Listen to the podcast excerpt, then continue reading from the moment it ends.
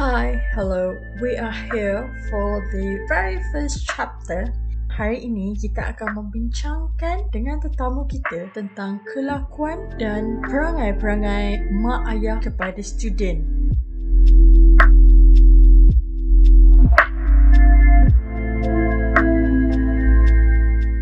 Introduce yourself to the listeners? Uh, hi, my name is Ili. Today I'm the guest. Okay. okay, so that's Ili. So Ili, can you tell me what did you do? What do you do for work? What do you do for living?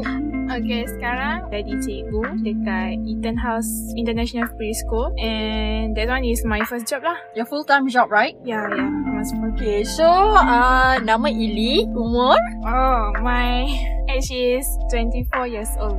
Okay, dekat mana tu? Dekat Bandar Hatton uh, Group. Oh, dia under hotel ke?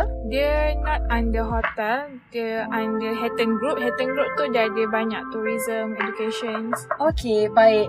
Okay, pada topik ini kita akan membincangkan tentang macam mana gelagat-gelagat manusia yang menghantar anaknya ke sekolah dan juga mengharapkan cikgu-cikgu untuk jaga anak-anak diorang So Ili, you as a teacher, can you tell me your most hilarious and outstanding experiences dealing with parents?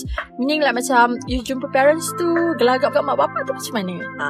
Okay, behavior parents eh. Bila during this COVID-19, first uh, the parents sangat demand untuk sebab maybe because they are protective lah untuk anak-anak diorang. Second, diorang banyak complain uh, let's say for the SOP sedangkan you know cikgu dah bagi the guidelines untuk follow the SOP but still parents dia complain and still juga dia tak buat benda tu. Dia tak follow pun benda tu. So untuk uh, yang dia banyak complain and demand tu mostly untuk anak-anak diorang lah. Contoh diorang tak nak anak diorang bersentuhan. But you know kids susah nak kita nak bagi information yang macam oh uh, kita tak boleh sentuh uh, dengan sesiapa. Just follow the diorang hanya boleh follow macam basic punya. Let's say macam basuh tangan, kena pakai mask. Diorang tahu untuk virus tu tapi untuk follow the SOP tu they don't know. And that's why mak ayah complain uh, macam tak boleh bagi okay one case eh mak ayah tak bagi, bagi anak dia dekat dengan uh, kawan-kawan dia. Tapi budak-budak kan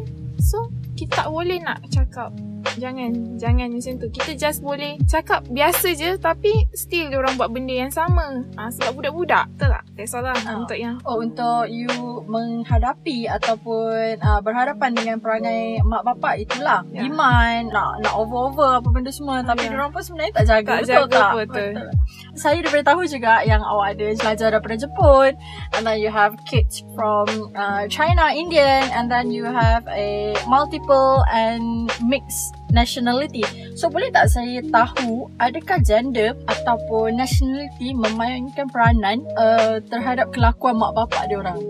Okay Untuk kelakuan Untuk nationality and gender tu Kisah saya benda tu Tak Tak re, Macam Still sama Even dia Jepun ke Dia Dia China ke uh, Diorang still Benda yang sama juga Diorang ikut benda yang sama Tak jaga SOP Dia tak memainkan peranan nationality lah Kat situ Faham tak? Macam mana perangai mak bapak? Okay, kalau contoh, let's say kalau perangai mak ayah yang macam Jepun, diorang sangat memahami lah. Diorang boleh kata memahami. Ada komplain, tapi diorang still boleh, macam kita boleh tolerate dengan benda tu. Diorang still faham. Tapi kalau mak ayah dari China ni, yang memang from China, diorang agak macam tak ambil kisah sangat. Tapi still diorang macam ada sikit lah komplain-komplain tu. So, mostly yang komplain ni ah, local. Biasalah tu local kan Ah. biasanya. Uh, tapi ada tak uh, pelajar daripada Melayu uh, daripada bangsa Melayu? Ada tapi tak ramai. Dalam dua orang je. Awak Eh, punya Ah, student, lah. Dua orang je untuk Melayu. Hmm. Yang lain semua from China, Jepun, local tapi uh, Chinese Indian. Boleh tak awak bagi tahu saya apa perbezaan you mengajar di situasi pandemik dan di situasi yang biasa sebab awak juga pernah bekerja sebagai cikgu tadika, cikgu kanak-kanak di situasi-situasi sebelum pandemik. Okay. Untuk yang struggle during this pandemic, first is online learning lah. So, kita orang panggil home based learning. Home based learning. Sebab budak-budak yang umur 4 hingga 6 tahun, diorang tak boleh nak communicate dengan kita through online. So, saya sebagai cikgu pun susah saya nak communicate benda tu. Macam contoh let's say uh, basically umur 4-5 tahun. Kalau 6 tahun, diorang boleh, diorang dah start faham in kita punya arahan. Tapi contoh umur 4 hingga 5 tahun, diorang susah. Kita nak cakap dengan diorang, oh children kita ajar macam ni pun, diorang tak boleh fokus.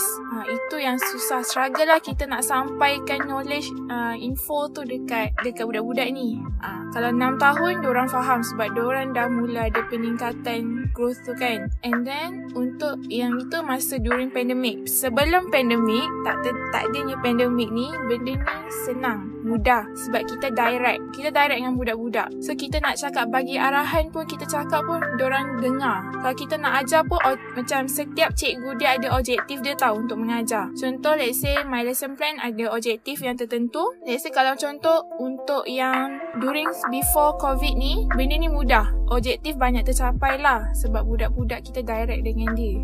Uh, kita nak buat nak buat lesson yang macam uh, lebih extra pun best sebab budak-budak ni okay kita boleh tak follow sangat SOP betul tak? And then itulah during before covid. Masa covid ni susah. Everything macam was like short tau. Uh, uh-huh. benda banyak benda kena cut. So awak pun kena push awak pun push student. Student, student pun rasa macam tak tenteramnya. Macam tu.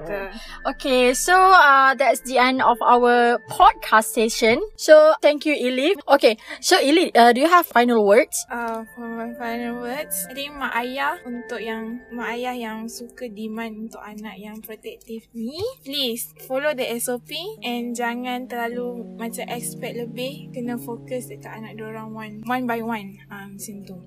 Uh, I see. Alright, Ili, thank you so much for doing this podcast session with me. Till next time, bye.